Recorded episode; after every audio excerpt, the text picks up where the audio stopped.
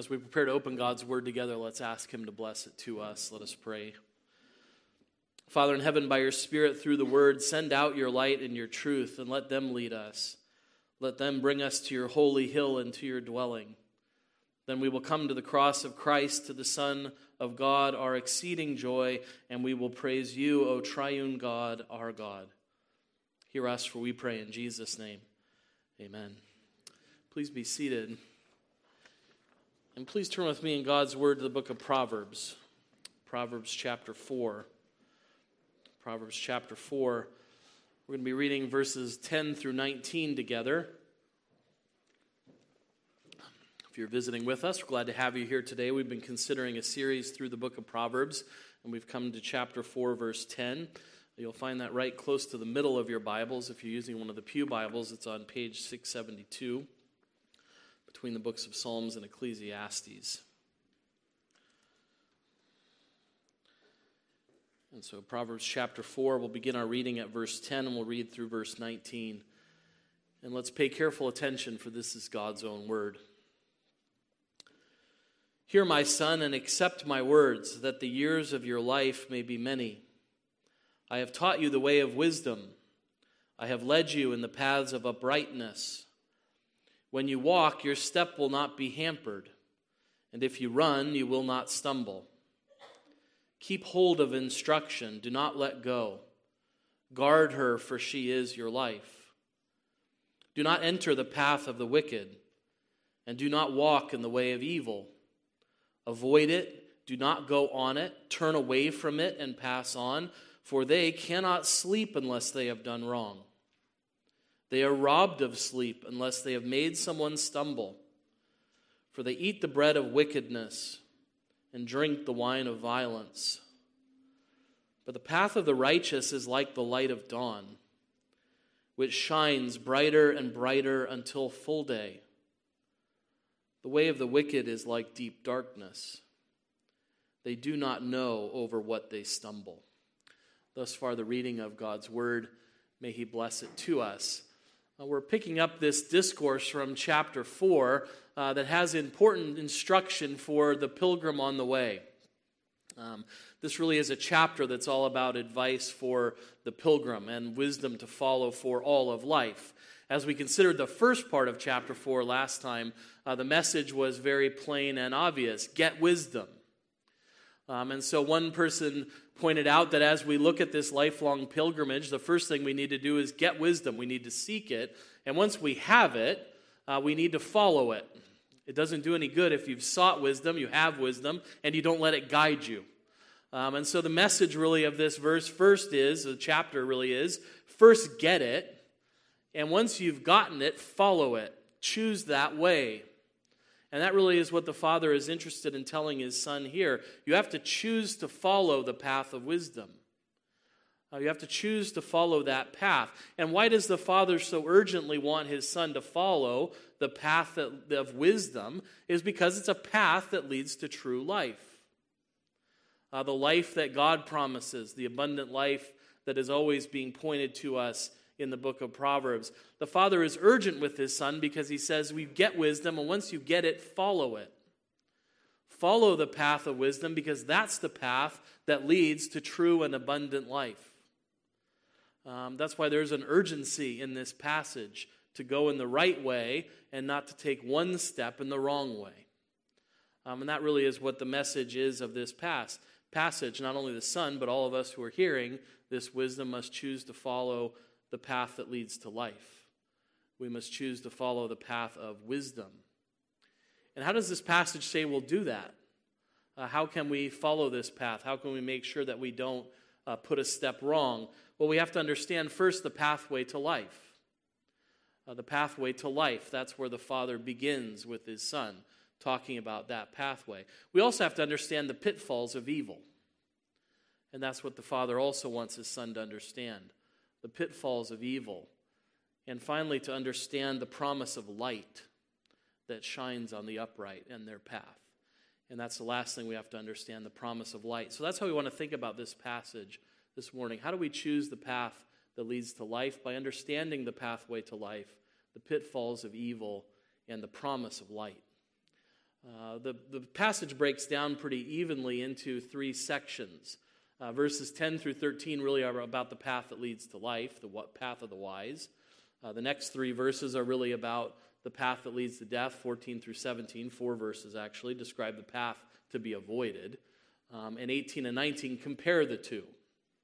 So we want to start where the Father starts with the pathway that leads to life, the pathway he urges his Son to follow and to not let go. And from verses 10 and 13, it's clear what the Father's purpose is in this instruction. He wants his Son to find life. Right, we see at the end of verse 10 that the years of your life would be many. And at the end of verse 13, for she is your life. Life brackets everything the Father is going to say to his Son about this path. That's what he wants him to find. We'll come back and think about what that life consists of, but it's clear that everything the Father is going to tell his Son has that purpose in mind, that focus in mind, that you'll find life. That's what I want for you, to find life. Um, and how is life to be found? Well, first by listening to the words of his Father, listening to instruction. Um, the Father says that you have to hear what He has to say and you have to accept it. Uh, that's somewhat familiar. We've seen a pattern of instruction by the Father to His Son. Hear what I have to say, accept it. Um, accept what I have to say as what it is the words of wisdom. The Father's instruction and wisdom are the same thing in this passage. They're, they're, the, they're the same thing. Whether it's instruction in verse 13 or the Father's words in verse 10, they're the same thing. They're God's wisdom transmitted through the family to the Son. And those words have to be heard and accepted in verse 10, and they have to be kept hold of in verse 13. Keep hold, do not let go, guard them.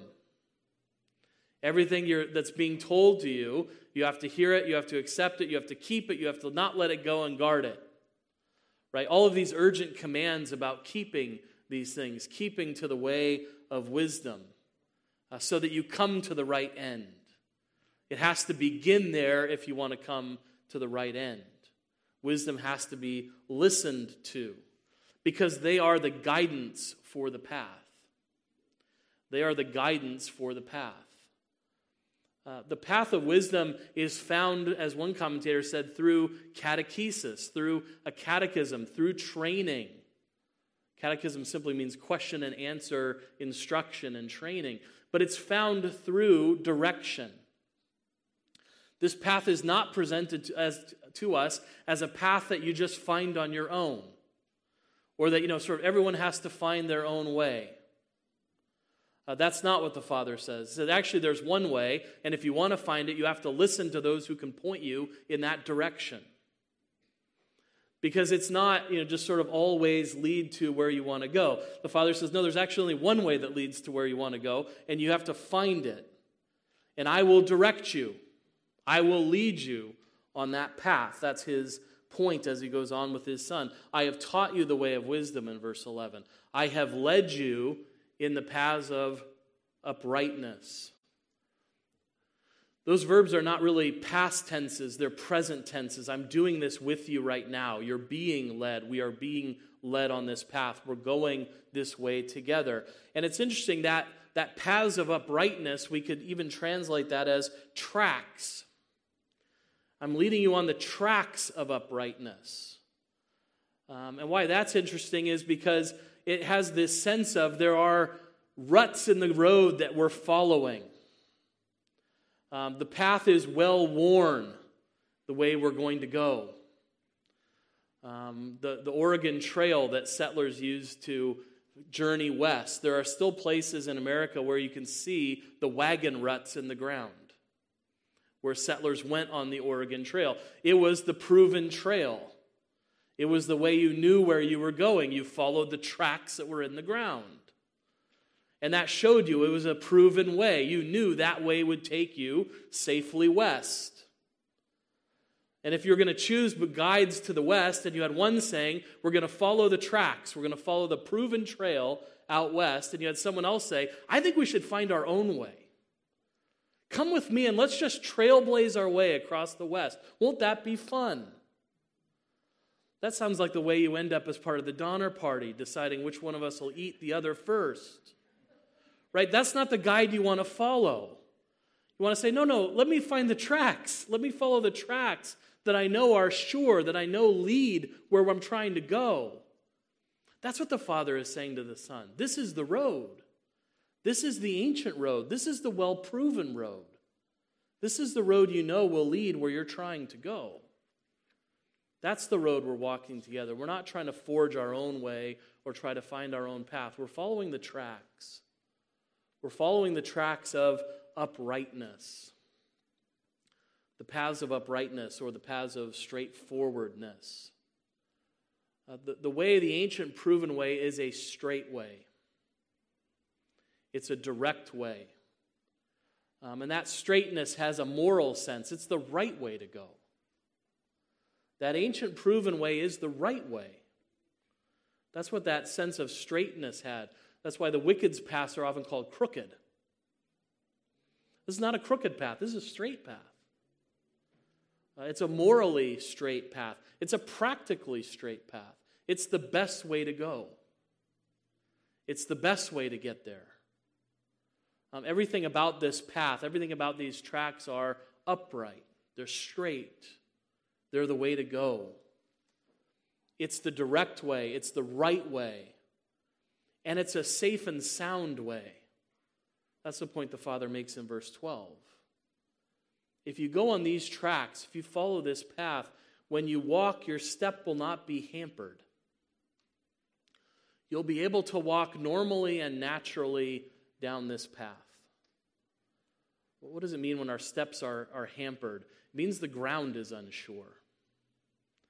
If you've ever had to try to walk across icy ground, you can't just stride your normal stride. You have to kind of be careful about how you walk. Or if you've ever been hiking somewhere where you have to hike across loose rock on a hillside, you have to be very careful about how you walk. You have to chop your steps. You have to be careful where you place your feet.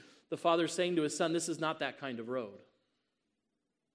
Your steps won't be hampered on this road. This is a road you can walk normally and safely. This is a road you can run on and not be stumbled. A road you can run on and not be tripped up. But to be stumbled has the sense of someone trying to trip you, of an obstacle trying to grab you. Um, and the Father says, You know, on this road, there's nothing like that. There's nothing you'd run and trip over. In fact, you can run and not grow weary on this road. That also has something of the idea of why do you stumble? Because you get exhausted um, and your legs begin to fail you. So there's nothing like that on this road. It's a straight road, it's a safe road, it's a road you can walk without fear. It's the right way to go, it's the best way to go. It leads inevitably to life.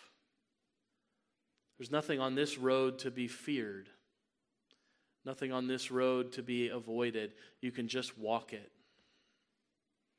It's the straight way, it's the best way, and its end is life. True and abundant life. Those who walk this path, what will they find? Well, it's clear at the end of verse 10 the years of your life will be many. That's a picture of blessed life. That's a picture of abundant life. Uh, she will be your life, he says in verse 13. Now, when we hear promises like this in Proverbs, we've done this before, we have to pause and ask the question what does Proverbs mean here? Does it mean that everybody who walks in the way of wisdom will have long life?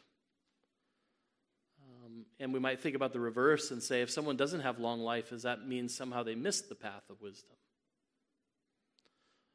Um, these promises have to be thought about so that we don't think for a moment that God is over promising and under delivering. So we rightly understand what's being spoken about here. What does Proverbs mean when Proverbs means life? It means life in fellowship with God. It means life lived under God's favor and the kind of health and prosperity and longevity and social esteem that comes from God and from living in life of God's favor. And that's how we have to understand life that's true and abundant as Proverbs understands it is life in fellowship with God, life that's lived under God's favor. And that's true for the righteous no matter how long they live. That's a point we have to understand. That's the horizon we have to look at when we look at life. Otherwise, we'd be tempted to think that God's promises fail, which is a terrible thought. Uh, the psalmists wrestle with that in the center of the Psalms. Have God's promises failed? And if some of his promises fail, how can I trust the other promises? It throws you into a whole crisis of faith if you don't understand the promises as God means them. You know, I lost a sister last year, and I lost a best, one of my best friends last year. Neither of them had reached their 44th birthday. And if we want to say long life comes with the godly, they were both godly, do we want to say that somehow God's promises failed them? No, we have to understand life as Proverbs understands life, as God means us to understand life. The true and abundant life is found in fellowship with Him. And that does mean health, and that does mean prosperity, and that does mean long life, and it does mean esteem in the eyes of God. And that's not that's true no matter how long this life lasts. Because there's a life beyond this life. Um, Calvin contemplating this same, the same difficulty from, from Psalm 91 that we prayed as part of our congregational prayer. I will satisfy them with life. Um, he wrestled with the problem of what do we do when people don't live long lives, and I like how he put it. It may seem strange that long life should be promised to them, since many of the Lord's people are soon taken out of the world. But those divine blessings which are promised in relation to the present perishing world are not to be considered as made good in a universal and absolute sense, or fulfilled in everyone according to one set and equal rule. Wealth and other worldly comforts must be looked upon as affording some experience of the divine favor or goodness, but it does not follow that the poor are objects of the divine displeasure. Health of body and good health are blessings from God, but we must not conceive on this account that He regards with disfavor the weak and infirm. Long life is to be classed among benefits of this kind and would be bestowed by God upon all his children were it not for their advantage that they should be taken early out of the world. They are more satisfied with the short period during which they live than the wicked, though their life should be extended for thousands of years. It is a privilege, particularly belonging to the Lord's people, that they are satisfied with life. The brief appointed term is reckoned by them to be sufficient, abundantly sufficient. Besides, longevity is never to be compared with eternity. The salvation of God extends far beyond the narrow boundary of earthly existence. And it is to this, whether we live or come to die, that we should principally look. Isn't that fine? Um, all of God's blessings are to be thought of individually bestowed as He sees best to each of us. But I like his point that even if the godly are taken out of life early, they live a better, more abundant life than any life lived by the wicked, no matter how long. And I love his point that we ought not to be confusing longevity with eternity. Um, we see our lives on a broader horizon. That's what the Father wants his Son to find. That's what the Lord wants his children to find. Not just this life, but the life that extends beyond this life. And is there any doubt that the life that extends beyond this life is a life of health, lived in the Lord's favor? Is there any doubt that the life of heaven is a life of prosperity in the Lord's favor?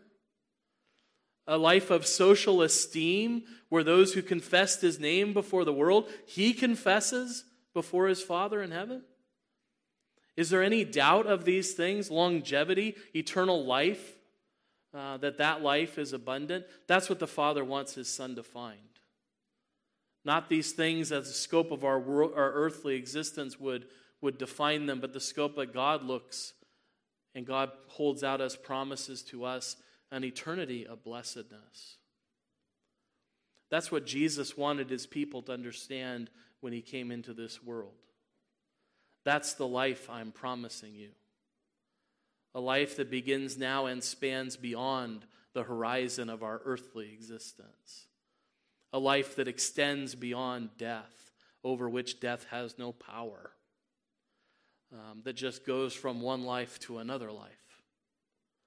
Uh, where the mortal that's in us is swallowed up not by death, but by life, as the apostle says. That's the life we're looking for. That's the life held out to the people of God. That's where this path leads. That's what Jesus came to give his people. That's what he said in John 10. I came that they may have life and have it abundantly. The way he describes abundance, the abundance that comes from living life in fellowship with the Father through Christ Jesus, his Son. That's a life of blessedness. That's a life of eternity that spans beyond the longevity of this life. To know and have fellowship with God.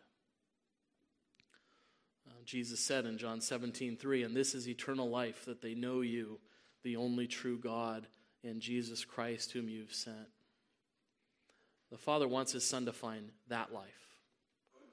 Um, the Lord wants us to find that life, and it's found by grace through faith in Jesus Christ. We put our faith and trust in Him, we deny ourselves, we pick up our crosses, and we follow Him in this life, confident that we will find that true abundant life in Him. That those who lose this life will find life in Him, because He is the way and the truth and the life and no one will come to the Father but through him. That's the pathway that leads to life. It has to be understood. When we understood that, when we understand it properly, we'll want to walk that path no matter what else is offered. And that's why the son needs to understand that path first and foremost, so that he understands that all other paths are to be avoided. The son also needs to understand the pitfalls of evil that exist in this world. Because there is one path that leads straight that can be followed, that's safe, that doesn't offer any problems or terrors. And there's another path that goes a completely different way that's to be avoided at all costs. The path of foolishness, the path of wickedness, and the urgency to avoid this path could not be greater. Right? The, the Father says, you know, three times in verse 13, do not let go, guard her, for she is your life. Keep hold of her.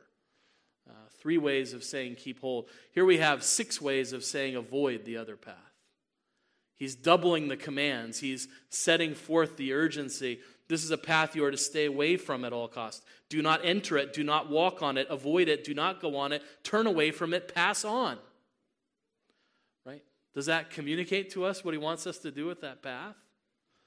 Um, stay away from that. This is the way to walk. This is the well proven way. Do not take one step that way. That's not a way that leads to life. Where does that lead? That path leads to a nightmare. That path leads to a horror that is almost too terrible to be contemplated. That's what the Father sketches for the Son in talking about the wicked the way he does. It's meant to be a horrific picture. It's meant to be one so terrible we can hardly bear to look at it. Uh, that's, the, that's the wicked that we see sketched. They're addicted to evil. One commentator called them evil holics. Uh, they, they can't function without evil. Right? What is, what is it said about the evil? They cannot sleep unless they have done wrong. They are robbed of sleep unless they have made someone stumble. Wickedness and violence is their sedative. They can't sleep unless they've done violence to someone. It's not just the sedative without which they can't sleep, it's the food and drink without which they can't live. Right? They eat the bread of wickedness and they drink the wine of violence. Just like many grapes are crushed to make one cup of wine, many wickednesses flow into that. He's saying that's where that, that's where that path leads. It, you end up being someone who, who depends on wickedness to function. Can't function without it. Can't sleep without it. Can't live without it. That's where that path leads. That's why it's to be avoided at all costs. It's a picture meant to make us recoil with horror. It's meant to be the stuff of nightmares to look at the wicked. And it's meant to beg the question how do you end up like that? Right? These were people who, in chapter one, were friends of the son, saying, hey, you know what? Let's go out. Let's, let's get into some trouble. Let's lay in wait for some people. Let's take their money. We'll have all kinds of stuff in our houses. It'll be, it's an easy day, it's an easy payday. They used to be just like the son. Now they become this. They become this horror. And it's meant to force us to look at that and to ask the question how do you become like that? How do you end up so bad that you can't sleep without wickedness and you can't live without wickedness? How do you end up like that? You end up by taking small steps down that road. It doesn't happen overnight. You put one foot in front of the other down that road, and before you know it, you're a monster without realizing it. That's the danger the Father is sketching to his son. That's the pitfall of evil. You turn into that horror not overnight, but by degrees. So slowly that you hardly realize what's happening to you. One commentator said it's a warning against setting foot on a path which one might think adventurous and diverting, for it can lead as far as this. The Bible does not hide the fact that one can become as zealous for evil as for good. They didn't become evilholics overnight. It was one step down the road. Initially, they thought might be fun, might be adventurous, might be diverting um, and it came to something horrible. Um, another commentator quoted Alexander Pope. I wanted to quote this, but I didn't want to make you think I sit around reading Alexander Pope all the time. Um, but he quoted this, and I thought it was so apt. He, he said, Vice is a monster of so frightful mien as to be hated needs but to be seen, but seen too often, too familiar that face. We must first endure then pity, then embrace. You know, at first you can't look at it, and then you can look at it and you can endure it, and then you look at it and you endure it, and you feel some sympathy for it, and before long you're embracing it. Um, that's the nature of the monster. That same commentator quoting him goes on to say, The Mr. Hyde within them has triumphed over the Dr. Jekyll. He said the spread of homosexuality in America in less than a generation validates the danger of progressive hardening to sin. He brings up that last point. It made me think that it was only in 2008 that the state of California passed a proposition outlawing same sex marriage. 40, 52 to 47. It was a pretty, pretty good vote in this state, 2008. Um, and a majority of politicians supported that. Uh, even Hillary Clinton and Barack Obama supported that. Now, here we are, what, 14 years later? Can you imagine that passing in California? Um, can you imagine a majority of politicians saying they supported something like that? And we could, we could kind of go down the list of things that we've just become hardened in, that just seem normal now, that would have been inconceivable 15 or 20 years ago. How does that happen? Not overnight, but by degrees. We become hardened into these things. And the father is saying to his son, you know, no one, no one starts out an evil holic. No one starts out addicted to evil. It happens by degrees. And it happens in, in such a way that you don't even know how it's happened to you or the full extent of what's happened to you. That's the sad thing about how the tragedy of the wicked is described in verse 19. They are in a deep darkness. The kind of darkness you can't function in, the kind of darkness that God visited on the Egyptians as the second to last plague. Um, Exodus tells us it was a darkness that could be felt. It was a palpable darkness. It was so dark that people didn't talk to each other, people didn't go out. It was an oppressive darkness. That's the darkness in which the wicked walk. They don't even know over what they stumble. Uh, contrast that with the knowledge of the righteous and the path of the righteous, over which nothing can make you stumble. Here, they don't even have any idea what they're stumbling over. They're walking around in the dark. They don't know how it came to this, they don't know over what they're stumbling, but they stumble. That's the doom of walking down that path. You find yourself in the dark, tripping up over and over again, and being totally bewildered by what's happening, not understanding why it's happening. We have people today who wring their hands over all kinds of social concerns. How did it come to this? And the Christian stands back and says, how do, how do you ask, how does it come to this? It comes to this by completely ignoring what God has said about everything. 1 through 10, just go through the 10 commandments. It comes from ignoring everything. And then society throws up its hands and says, How do we come to this? What do we do about it? They're walking around in the dark. They have no idea how to find their way out. Um, we should be aware of that when worldly theories of how we solve problems come to us. To look at it with a skeptical eye and say, I suspect you're wandering around in the darkness, not even sure over what you're tripping. That's the tragedy of the wicked. That's the tragedy of where they've ended up. It's a tragedy, but it's also a kind of justice, isn't it? Because who are these people? They're people who are always looking around to make someone else stumble. Uh, they couldn't sleep unless they'd made someone stumble. Well, now a just and holy God has thrown them into a darkness where they just wander around to stumble. That's the answer to the prayer of the afflicted that goes up in Psalm 35, 6 through 8. Let their way be dark and slippery, with the angel of the Lord pursuing them. For without cause they hid their net for me. Without cause they dug a pit for my life. Let destruction come upon him when he does not know it. Um, the father is saying, Son, that's that road. Don't take a step in it.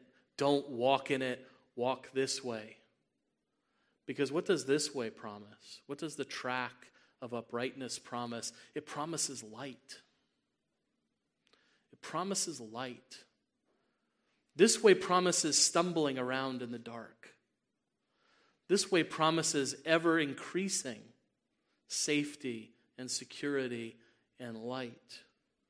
The passage paints an entirely different picture of the path of the righteous. It's the contrast, as one person said, between the darkness that envelops and the light that develops on the path of the upright.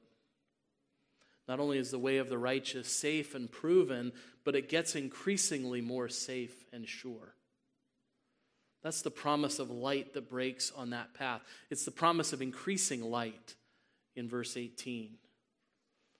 What do we read there? The path of the righteous is like the light of dawn, which shines brighter and brighter until the full day. Maybe some of you driving to church this morning experienced the light of the dawn. You had to pull down the visor on your car, put on your sunglasses because the, the brightness of the light was shining. But we know that that brightness of the dawn just continues to give way to the brightness of full day. That's how the path of righteousness is described. As you walk down it, it just gets brighter and lighter. It just gets safer. You just experience more certainty, more security, uh, more sure footedness as you go on, growing towards the light until the full day shines. It's a glorious description of the path of the righteous. Another commentator said, No clouds, not even a shadow on the path of the righteous. Light symbolizes true piety and morality together with safety, salvation, and well being. It is doubly secure, free from obstacles, and well lit.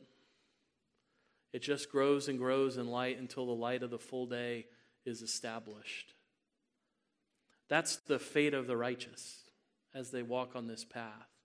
It just becomes safer and surer and brighter.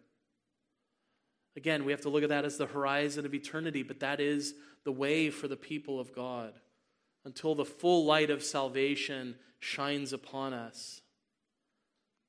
And isn't this the promise that Jesus Christ brought with him in coming into the world? He was the light that broke in to the darkness. A sunrise, the bright light of dawn coming into a dark world. That's what Zechariah saw with the help of the Holy Spirit as he prophesied about the Jesus who was about to come. It said in Luke 1 78 and 79, because of the tender mercy of our God, whereby the sunrise shall visit us from on high, to give light to those who sit in darkness and in the shadow of death, to guide our feet into the way of peace. It's what John celebrates in the first chapter of his gospel the true light which gives light to everyone was coming into the world. To all who did receive him, who believed in his name, he gave the right to become children of God, who were born not of blood, nor of the will of the flesh, nor of the will of man, but God. Here is the true light coming into the world, the bright light of dawn shining. The one who said, I am the light of the world. Whoever follows me will not walk in darkness, but will have the light of life. His first coming was the sunrise, the bright light of dawn. And it does nothing but wax. The kingdom of God does nothing but grow. It suffers no retreats or setbacks. It advances. It advances till what? Till that sunrise becomes the bright light of full day shining. The beginning of salvation began with the coming of our Lord Jesus Christ into the world, but the full light of salvation will come when he comes again in glory. Then the light of the full day will be established on the people of God. In the life that we hope for and the life where we long for in his etern- returning. The sunrise who rises again with healing in his wings. On that day when he comes again in glory, when he brings the new Jerusalem with him that city that has no need of sun or moon to shine in it, for the glory of God gives it light, and its lamp is the Lamb. By its light will the nations walk, and the kings of the earth will bring their glory into it. Its gates will never be shut by day, and there will be no night there. It's an eternal full day light, an eternal Sabbath, an eternal rest in the light of our Lord Jesus Christ. This is the glory of following that path. This is the glory that awaits all those who follow that path that our Lord Jesus Christ leads us on, that leads to life. We go from security to security, from certainty to certainty, from light to light, from glory to glory. And it's true no matter what the outward circumstances of our life in this world suggest to us. There are going to be times that things appear to be going very well for the wicked and very poorly for the righteous. And it seems like going on this path is paying, and going on this path doesn't seem to be going so well. But what is the reality? This path leads to life. The Apostle Paul put it, and we'll close with this we do not lose heart. Though our outer self is wasting away, our inner self is being renewed day by day. For this light momentary affliction is preparing us for an eternal weight of glory beyond all comparison as we look not to the things that are seen, but to the things that are unseen. For the things that are seen are transient, but the things that are unseen are eternal. We all take God's word to heart and choose the path that leads to light and life, and let us walk in the light on that ancient and proven track of wisdom that is good and right and true and pleasing to the Lord. Amen. Let's pray together. Father in heaven, thank you for this word. Thank you for the promise that is so clear to us in Christ that He is the way that leads to life. We pray that we would follow in that way always, that we would keep hold of it and not let go of it, that we would guard the wisdom that is our way to life. And as for the other path, may we forsake it utterly and not take a step in it, uh, but might be mindful of where that path leads us in the end. And so, Lord, help us always to walk according to your wisdom on the path that Christ has guided us on and continues to guide us on by his Spirit. And may we find life in his name. Hear us, we pray, in his name. Amen.